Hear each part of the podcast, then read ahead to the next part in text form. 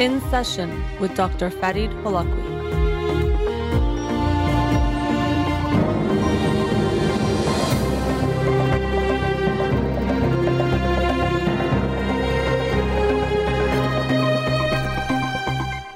Good evening. Welcome to In Session. I'm your host, Dr. Farid Holakouee, and I'll be with you for the next hour here on Radio Hamrah. Studio number to call in 310 441 0555. You can follow me on Twitter or Instagram or like my page on Facebook to get updates on the show or suggest topics or books for the program. And the shows are uploaded at the end of each week to my SoundCloud page and podcast on Spotify and Apple Podcasts.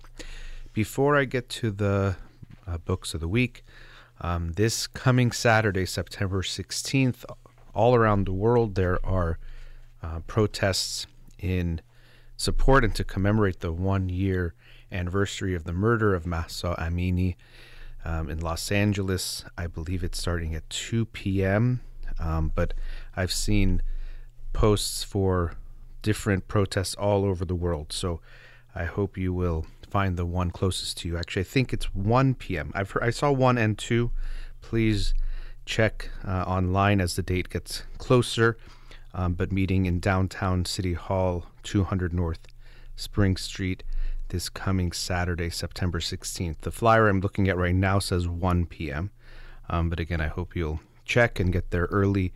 And of course, that's if you're in the Los Angeles area, but wherever you are, I hope you will find uh, the protest nearest you as we uh, commemorate the one year anniversary of the killing of Mahsa Amini and continue our support for our brothers and sisters in Iran. Um, now, moving on to the uh, books of the week, and actually, I wanted to find a book that might be in some some way relevant or um, related to this one year anniversary. And so I, I'm going to be reading the book Roots in Iran Stories of Visionary Women by Yasmin Mahdavi. Roots in Iran Stories of Visionary Women by Yasmin Mahdavi. Looking forward to uh, reading that and sharing it with you on next Monday's show. The book of the week from last week that I'll be talking about tonight is also relevant because it's called On Disobedience by Erich Fromm. On Disobedience. And uh, Erich Fromm is a thinker that I greatly appreciate. His book, The Art of Loving, I usually say it's my favorite book. I've read many since then that I also like, but still, it's definitely one of my favorites, if still not uh, a favorite. So I, I hope you've read, read, read that one. And I saw this book, um, which is a collection of a few essays of his, which are related to this theme of uh, of disobedience, and they're mostly from the '60s. I think all of them were written in the '60s, and it's four different essays where he discusses issues related to disobedience and also um, what he sees as his vision for society, um, what he describes or calls humanist socialism. Um, in the last essay, which is the longest essay in this book. So the first essay looks at uh, disobedience, and it's called Disobedience as a Psychological and Moral Problem. And as he says early in the book, human history began with an act of disobedience, and it is not unlikely that it will be terminated by an act of obedience. And so uh, he goes on to explain that uh, original sin, Adam and Eve, that was an act of disobedience, or the story of Prometheus that he stole fire from the gods. These were acts of disobedience, and sometimes they're looked at as sin or crime, but actually he's saying these were signs that this was necessary for uh, human civilization or society or human history to begin. So they actually were not bad things. Um, and then also that he's writing this in early 1960s, the threat of nuclear war, which has not gone away, but because the Second World War had only been over for maybe 15 or so years when he wrote this, the threat was even more on people's minds. Maybe we should not forget it, um, but even more on people's minds. And the Cold War was um, in full force. So, this sense that through obedience, if people just allow things to go as they are and accept things the way that they are, um, as he says, human history could be terminated because of this obedience. And so when things are immoral or unjust or go against humanity, um, it is not even just good, but necessary to be disobedient. And in this first chapter, he explains more about um, what disobedience means and what it is and isn't. Because sometimes we might just think, well, if I go against the crowd or I go against the norm and I'm a contrarian, that's a good thing. That means I'm uh, I'm a I'm strong. But as he says, either way, if you always obey or disobey, that's not a good thing. So um, he says, if a man can only obey and not disobey, he is a slave. If he can only disobey and not obey, he is a rebel, not a revolutionary. He acts out of anger, disappointment, resentment, yet not in the same, yet not in the name of a conviction or a principle. So, um, of course, we think, oh, it's so bad to always obey, and of course it is. But sometimes we see that people disobey, as he puts it, just to say no, not because they actually um, don't agree with what is the status quo or what's going on, but just to be that contrarian or to say no. Uh, as a rebel, as he says, not a revolutionary who's trying to bring about some kind of positive change, but just to say no. And he says that this is not a, a good thing, and that um, uh, we we don't want to think of this as a a good sign. It's something you want to move towards to be able to say no, but not just saying no every time. And sometimes people go to that easier solution or another easy solution, uh, either to always say yes or to always say no. Um, he uh, talks about priests and prophets, which I found interesting in the way he uh, defines them. So, um, to him, a prophet is someone who uh, announces an idea, and it's not necessarily even a new idea, but at the same time lives them.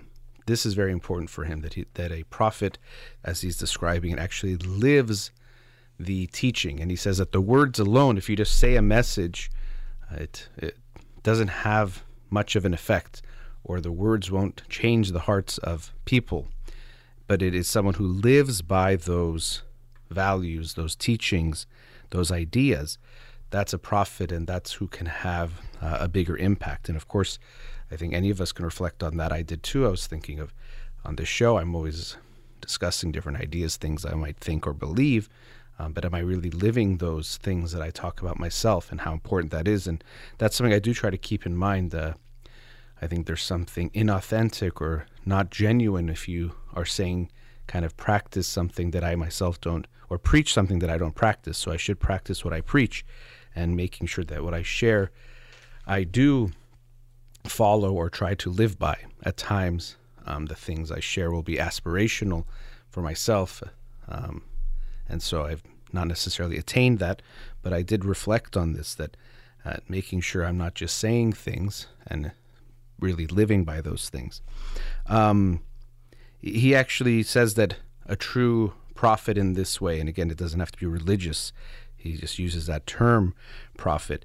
He says they don't seek power, but they avoid it not even the power of being a prophet. It is not that a prophet wishes to be a prophet. In fact, only the false ones have the ambition to become prophets. I thought that was interesting. So, if we see someone who is yearning for that attention or to be seen in that way, they are not a genuine prophet because the genuine prophets don't want that kind of power or attention. They're just doing it because they think it's right, not because they want to get that um, type of attention. I thought that was very uh, telling and important. And again, prophet doesn't have to be religious because I think we have so many prophets these days in politics. He talks about that as well. Also, something that we didn't have then, things like social media. We see so many people claiming to have answers or to have the truth and trying to push that forward. But really, we see that they're trying to get attention, followers, fame, money, sell something rather than genuinely doing it for the right reasons. So, as he says, it's the historical situation which makes prophets, not the wish of some men to be prophets. So, I thought that was quite fascinating and a very insightful um, or an insight into what we still see and recognizing those who are seeking truth and goodness or those who are seeking some kind of fame and attention and trying to differentiate between the two. And so those are the prophets, but then he talks about priests, and again, priests don't have to be um, religious, and he says, "Let's let us call the men who make use of the idea the prophets have." Um, and announce the priests. The prophets live their ideas, the priests administer them to the people who are attached to the idea. So these people will not be living the uh, the ideas; they were just saying them and trying to make some kind of order, get some kind of power uh, through them. He actually goes on to um, really admire Bertrand Russell for several pages. First, uh, talking about him in admirable words, saying that he is what he'd consider this type of a prophet, someone who genuinely is living his beliefs and his ideas by being um, anti war and promoting peace in ways that he was even arrested and he was protested and marching and lived his ideas fully. Um, even when they were potentially unpopular, not waiting to see what the response is, but but going forward uh, because he thought they were true. And I thought that was um, quite nice to see and interesting to see two heavyweight intellectuals um, and Erich Fromm highly admiring and commending Bertrand Russell. And so he quoted him at length in several different uh, essays, writings from Bertrand Russell, but uh, just a, a, a, short snippet. So this is in the book by Erich Fromm, but a quote from Bertrand Russell. Uh, Men fear thought more than they fear anything else on earth, more than ruin, more than even death. And I thought that was very powerful. Uh, men fear thought more than they fear anything else on earth. And this sense that we are often looking for someone to do the thinking for us so that we don't have to uh, deal with the the pressure, the stress, the anxiety of getting it right.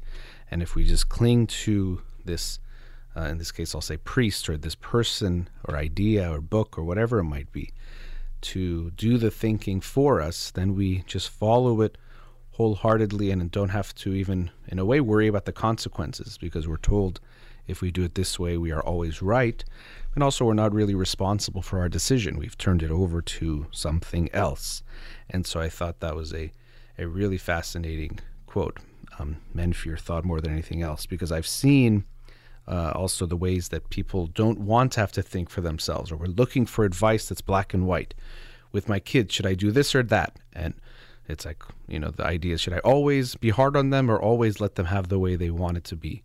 And the truth is, it's not going to be black or white, where sometimes you might need to give them an extra push or encouragement. Sometimes you might need to hear that they need a break or they need to slow down.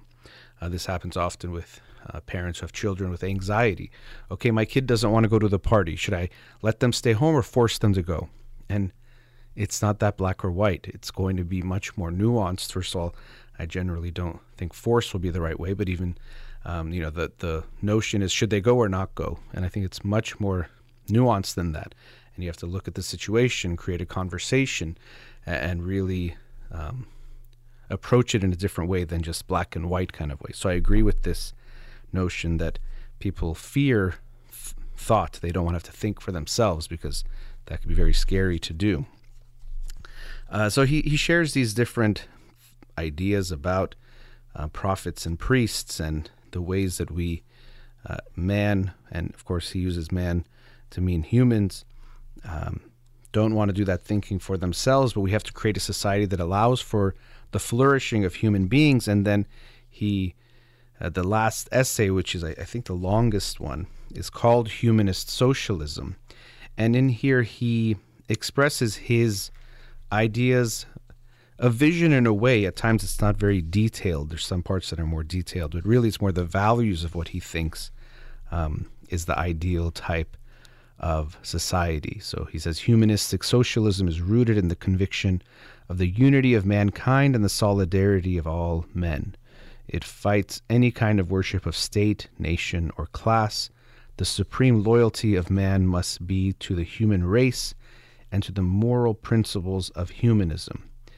And so um, he shares that the plights of capitalism, and also he shares how socialism or communism um, of that time really was in some ways capitalism, but with a different name, or was still attaching itself to certain capitalistic ideals, and that we need something very different. He didn't say it in these words, but I've seen it other places. This notion that um, the economy should serve the people, not the people serve the economy. And when we have capitalism, we see that people are serving in an economy, and that's the only thing that matters is growth.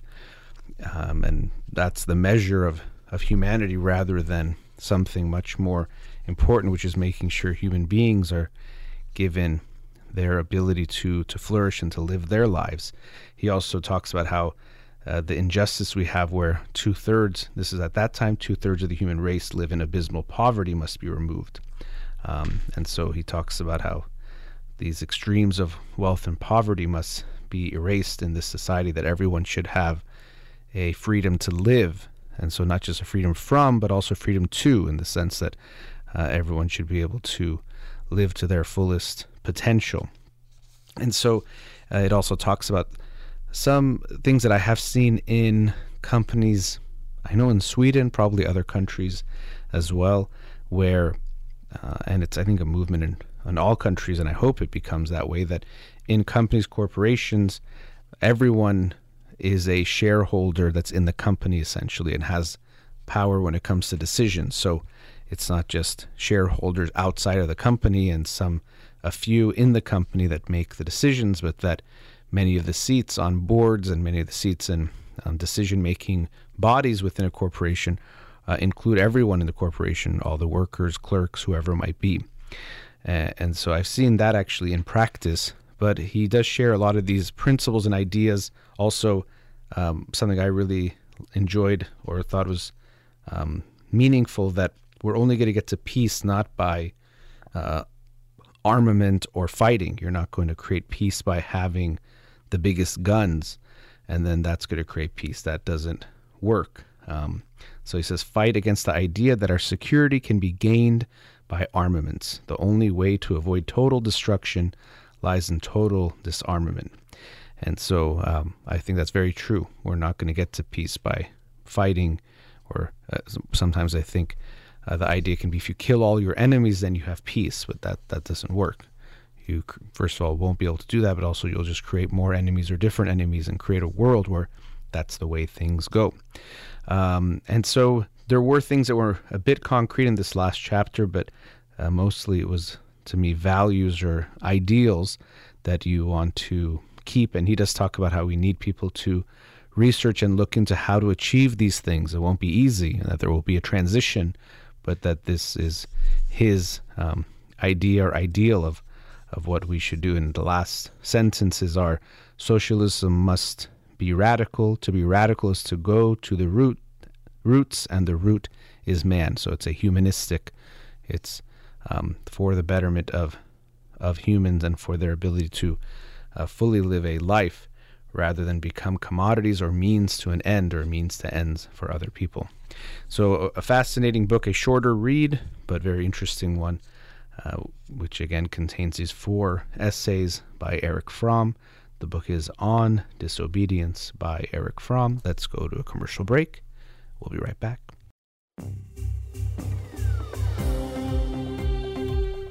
Welcome back.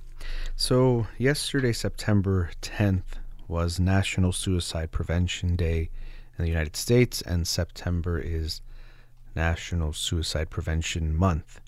And um, I thought it would be a good time to speak again about suicide because one of the um, the biggest issues with suicide is that we are afraid to talk about it or uh, don't feel comfortable to talk about it. And so, because of that, we avoid it from all aspects. People who are suffering and maybe considering it might feel uncomfortable to to share with loved ones, even professionals, that they're feeling that way or you're considering it, and people's uh, loved ones, individuals, have a hard time bringing up the conversation or um, think it's better not to bring it up.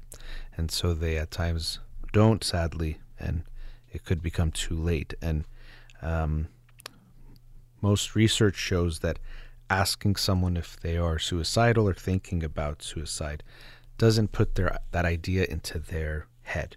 That is uh, a common concern that people have. They're you know seeing a loved one that's down, depressed, or has been for a while, or they're just opening up to them and they're seeing and sensing some things that might be concerning, but the person might have a fear. Well, what if I ask about suicide and now the person thinks about it and might do something about it? And really, that, um, fortunately, in the sense that you don't need to be afraid to bring it up, but unfortunately, um, in the sense that when people get very down, unfortunately, these thoughts can come to people.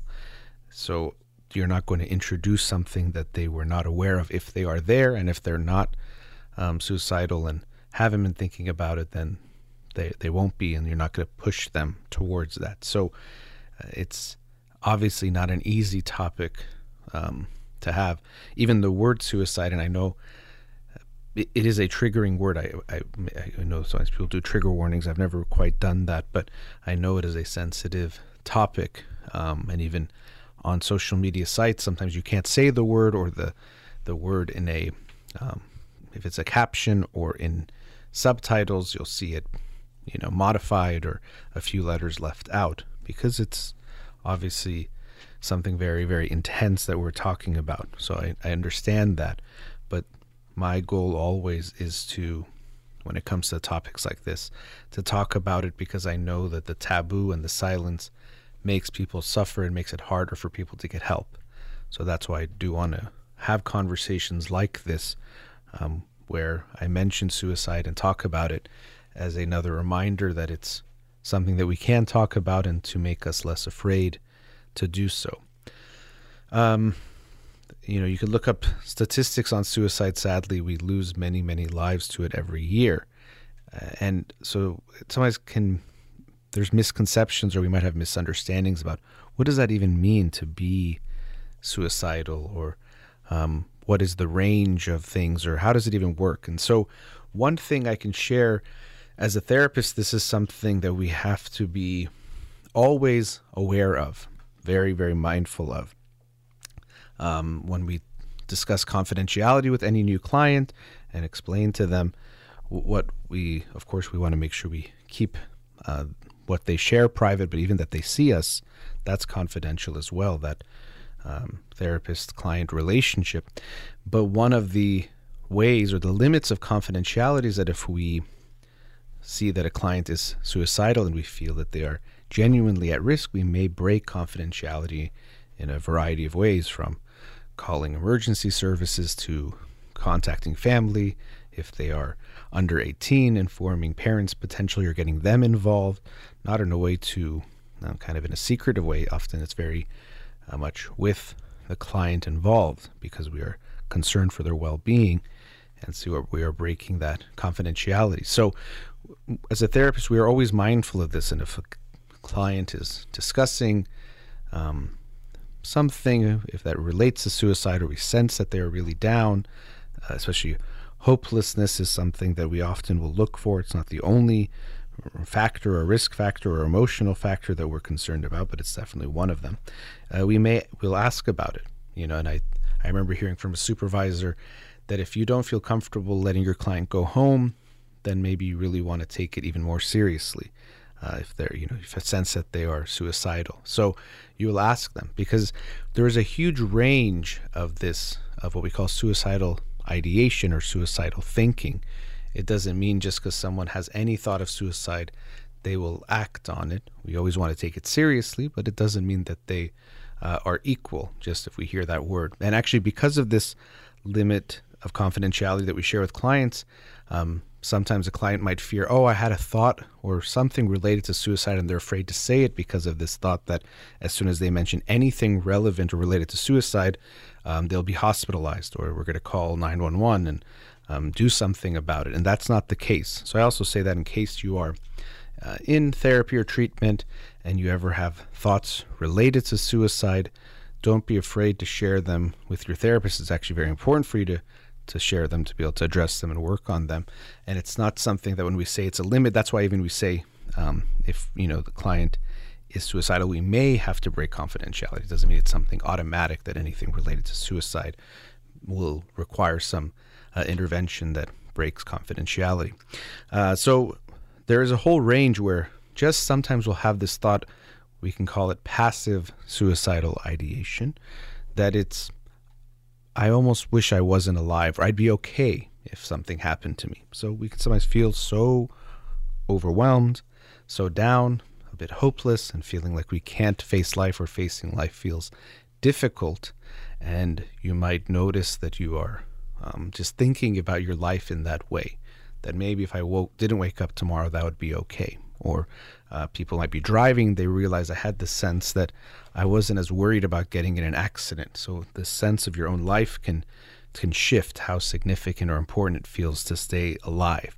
And that could be, of course, concerning and distressing, but that can be very far away from someone who might actually take an action uh, to take their own life. There is a, a big range there. So that's one range of just thinking about it in some very passive way, of all the way to being much more serious about having a specific uh, plan in mind, a specific time in mind of how someone is going to do it. There's a big um, range there. And so, you, as someone who maybe is talking to your friend, you might not know. And the thing to keep in mind is don't feel like the pressure is on you. Another reason I think people avoid asking about suicide is that what if the person says yes and now I have to basically save their life? And it's possible that someone is very close to acting on it and you might have to intervene in an emergency way. Even still, I would recommend you call 911 or call authorities to help in that situation if you felt like it was that imminent. But in general, um, even if it's that not that imminent, know that you're not alone or that you don't have to help them alone. There is in the sense that uh, you're going to ask them and you have to have the answers that's going to fix it or um, you know solve the situation or the issue. If someone is feeling that way, it's unlikely anything anyone say is going to fix what they're going through. You want to just protect them in that moment. Basically, what we're saying is uh, as much as we value freedom and independence, when we are in that state, the person can't make the best decision for themselves, so we are okay intervening on behalf of someone else. That's, uh, in essence, what's going on there. And, and it's something that I take seriously because I recognize that you are violating someone's um, right to autonomy in that moment, possibly, depending on how extreme they are in that case or in that moment. But we believe that it's so much in their best interests, in that sense, black and white, that it's worth uh, acting or intervening. So don't be concerned that you have to be the one that fixes, and don't do don't take that on. Sometimes someone will say, um, "I just want you." to to help me. I don't want to talk to anyone else. You know, they open up to a friend or they they're afraid of their parents or other people finding out for some reason, and it could put you in a tough spot because um, you don't want to betray their trust or their confidence. But if you genuinely feel their life is in danger, you may have to in those moments, or you may have to tell them that I'm going to have to do this or get people involved. I'm too concerned about you. I'm too worried about you. I'm not trying to give a script or the wording, but this type of mindset that that's why you would um, intervene. Uh, some things also be aware of. Um, sometimes when people are suicidal, of course, they can be very down, depressed, feeling hopeless. Uh, sometimes when they've decided, they can feel at peace. So sometimes you might see someone who's very down, and then all of a sudden they change uh, they seem more at peace. So, if you notice, for example, of course, if they're researching ways to die, that could be concerning. Um, withdrawing or saying goodbye to friends, sometimes some kind of more formal way of saying goodbye, writing notes or letters. Um, they might also, we sometimes talk about getting your affairs in order. So they might, you know, oh, I, I want you to have my, you know, phone or I want you to have this thing of mine or different things that they own, especially if they're younger, that can be uh, concerning. Um, those are types of things you might pay attention to. Now, I, I was saying that there could be a sense of calm. Another thing that sadly can happen is some people don't show us that clearly that they are suicidal. So it might not be so obvious. You'll see so many videos I've seen people post. Here was my, you know, whoever it is, loved one this is one day or two days before they took their life, and you see them maybe smiling or joking or doing something fun. And so, unfortunately, this is not to make us paranoid that everyone may be suicidal, but to recognize that it isn't always so clear. We don't want to assume if you've heard something from them that they might be. Don't think because you see something else that those both of those things are incompatible. So, not necessarily just with suicide, but I've worked with parents and I share that I think your teenager might be depressed. And they say, oh, no, no, I saw them joking with their friends and laughing the other day. They can't be depressed. And uh, depressed people laugh and joke and smile and, you know, might even be silly in the same day that they're also feeling miserable. Um, sadly, you see so many comedians that were that took their own life. Um, I, I remember actually Robin Williams when he took his life. It was one of the first years that I was doing my show, and it really hit me hard. I remember it was the day I was doing a show. Uh, I'm fairly certain it was on a Monday, and I remember just being heartbroken, you know, to, to see that. And many people were just so shocked. Someone who brought so much joy and laughter to people's lives, but he was himself feeling that way. So, this is not to scare us or make us paranoid, but to make us aware that to not be uh, think you know just because you've seen someone's being happy or joking that they are definitely not depressed or not suicidal. It it is much more nuanced or complicated than that and complex. So I say this all just to share some information, some thoughts, but more than anything to remind you not to be afraid to say something. Um, the way I usually like to present this is that let's say your loved one is not suicidal and you ask them about it they may be, I don't know, they might laugh like, oh, no, I'm not that bad, or I'm not feeling like that, or just say it in a whatever way, oh, I'm not feeling that way. Um, and the good thing is they likely will be fine. And as I was saying before, you're not introducing the idea to them, so you don't have to worry about some kind of negative. So there's not a big cost there. The other good part about this is that even if they're not at that moment, you've shown them that I'm someone who can you can talk to about this. I'm not afraid of this topic. I'm not afraid of that word or this concept or this idea. I'm here for that conversation. So even if it's not something happening then, you've created this bridge that is now available to be available to be crossed. Hopefully it never will be needed, but if it is, now it's there. I know I can come to you if I'm feeling that way because you've shown me you can handle that conversation, you're okay with it. So that's even if they're not. And of course, if they are, you could be quite literally saving their life oftentimes people think, oh, if someone is going to take their life, they're going to do it no matter what. And there are cases where someone might get to a certain point where they won't stop no matter what. That does happen, but it's much more the case that these paths are not so determined, that there's many steps before someone takes their life. You hear some stories of someone walking on a bridge and saying, if one person smiles at me, I won't jump. And then, you know, whatever it is that they experienced. Uh, maybe they did jump because they didn't get that from someone, that reassurance, some kind of love.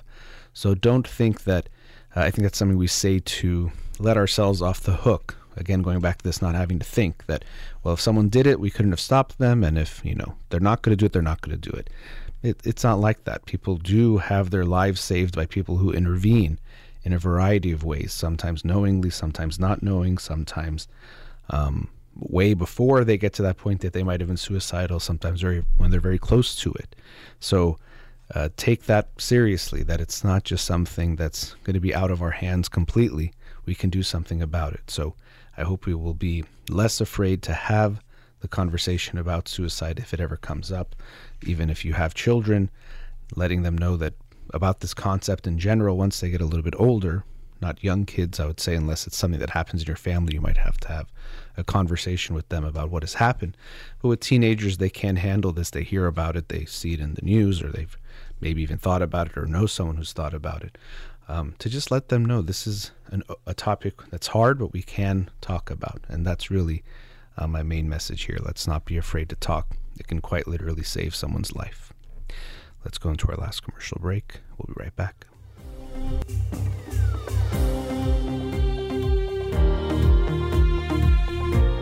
Welcome back. Um, I was talking that yesterday is September 10th, so today is September 11th, and of course, in the United States, that's a uh, infamous day now, September 11th, 2001. And so I'm sure you've seen lots, lots of posts about it. I can't believe it's been 22 years. Um, I think it was either last year or the year before recently I shared about my own uh, experience being in New York, not so far away, one city block or so away from the World Trade Center on that horrific day. Um, and so we, we can talk a lot about how the world has changed since then. Things like, of course, mundane uh, things like traveling have changed so much by plane, but of course, the way we see the world has changed severely. I saw some videos I hadn't seen in a while of the the planes hitting the towers. Um, the second one was, of course, more covered because by then the, so many news cameras were covering um, the the first plane had hit already. But um, I didn't want to focus so much on. There's obviously so much historic things. So many lives were lost. It was very tragic, and it also um, led to um, several wars, and so a lot happened and changed because of that.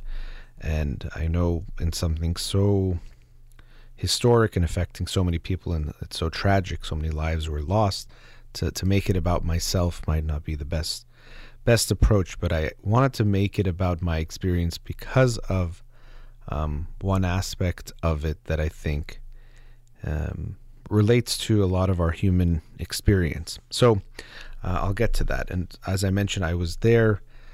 Uh, we had went, me and my brother, Parham, and our cousin Pedram, the three of us had gone to New York for about, I think it was just three nights or so. And I was uh, 20, no, 19 years old. Yeah, I was 19 then.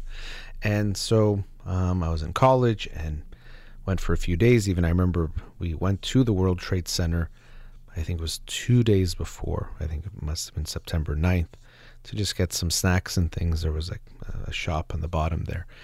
Um, and so that day, I shared a lot about the story last time, so I won't get into that. But it, it was really obviously chaotic, stressful. We had to uh, take a ferry to Staten Island, didn't have a choice. You know, so much confusion while it was happening, even sh- the whole day. Um, it was hard to communicate with with others. This is 2001, so things like the internet were very different. We didn't have internet on our phones or ways to check what was going on. We were hearing random things. There's a lot of misinformation. Um, even finding a place to stay, we I remember got a hotel room finally late at night. They didn't think they would have enough hotel rooms for, for everyone that was there. But I remember that night having some very violent dreams. I don't remember them. Some of them I remember a bit, but I just remember just intense things. Like I think people even getting hit by cars, certain things. I'd seen some pretty bad things up close. And so it's not surprising. And what I wanted to bring up, as I said, it is personal, but it's something that I hope we can all relate to is that what I think buffered me from being less hurt, you know, I'm sure it had some impact. These types of experiences can affect us in ways we're not aware of. Um, but at least my, my conscious experience and the overt experience, uh, what I think made it, what served as a big buffer was having my brother and my cousin there and our uh, connection and closeness and that type of social support and love, um, I think had a big impact on making it not as impactful in a negative way. You know, we were stuck in this hotel for a few days. Of course, still so much to be grateful for, but things were a bit scary. There was also, you know, sentiment against people who were Middle Eastern. Um, I remember one of the first things I heard when we finally saw, got to a TV, was someone said something like with some kind of profanities. I don't remember the exact things they said, but basically, let's just bomb the whole Middle East, like kill them all. So there was this strong anti um, Middle Eastern sentiment, and we were three Middle Eastern guys together. So there was some concern there. I remember our parents, especially the moms, being a little bit worried about that and calling specifically about that to be careful. So there were things that were going on. We didn't know how we are going to get home, and travel, of course, became this very stressful thing. But through all that, I remember we were able to, um, yeah, support one another.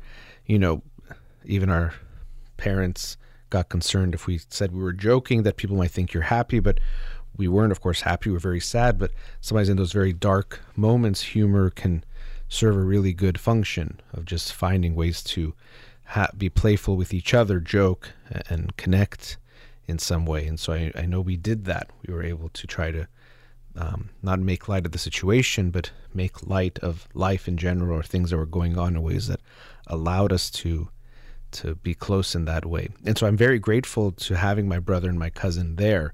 It didn't strike me till later. I, I was seeing reports of how many people have PTSD.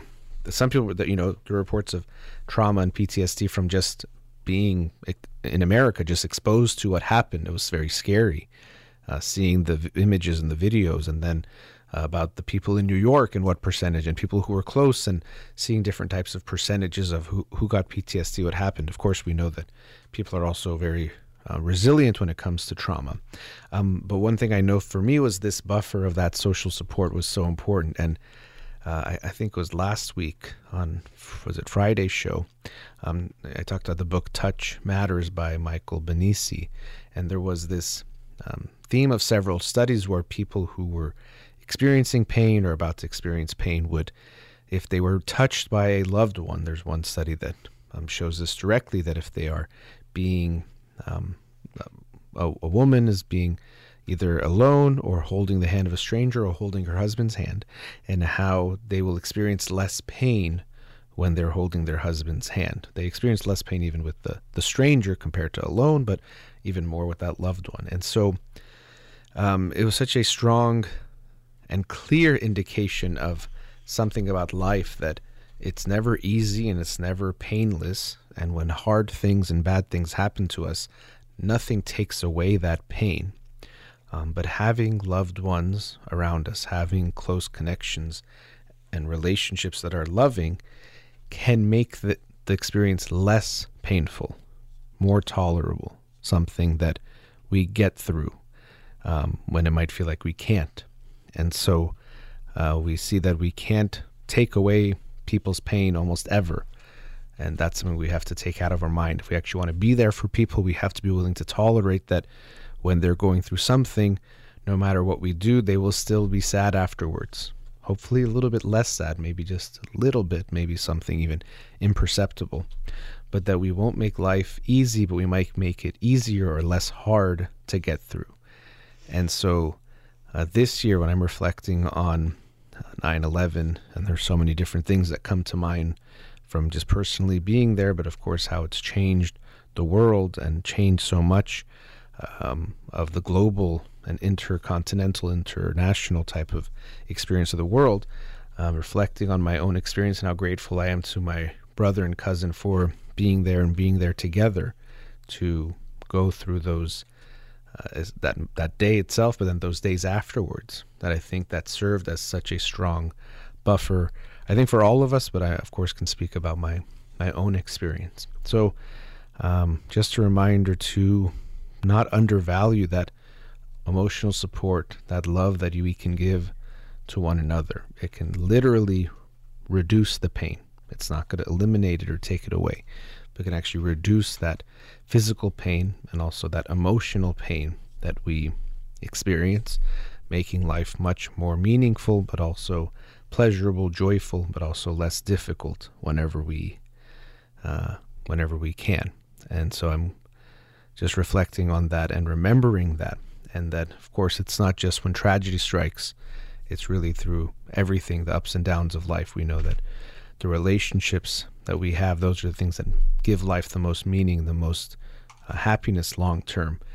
And of course, if we combine this with the last segment about suicide, it, really is those social connections, that love that can at times help someone to uh, move away from that feeling of wanting to take their life and to remind us to show love, kindness, support we talk about how we don't know what strangers are going through, so be kind to them, but sometimes you don't know what a loved one is going through or how much pain they might be in. So I hope you'll treat them with love and kindness and also ask them not just how are you doing in that generic sense, but in a genuine way to see how they're doing because sometimes people are going through a whole lot but are afraid to talk or don't want to talk, but given the right moment, they're just waiting to to break down and to to break open and to share that. So uh, grateful to my brother, my cousin, and all the loved ones I have in my life, and hope to be that loved one for them and others in my life as well. And hope you can do that for the ones around you too. All right, that brings us to the end of tonight's show. Again, a reminder this Saturday, uh, all around the world, there are protests um, to commemorate the one year anniversary of the murder of Mahsa Amini. Please find the one nearest to you and make your voice heard. Uh, you've been listening to In Session with Dr. Farid Holakouee. Big thank you to Ghazaleh here in the studio. Zan Zendegi Azadi.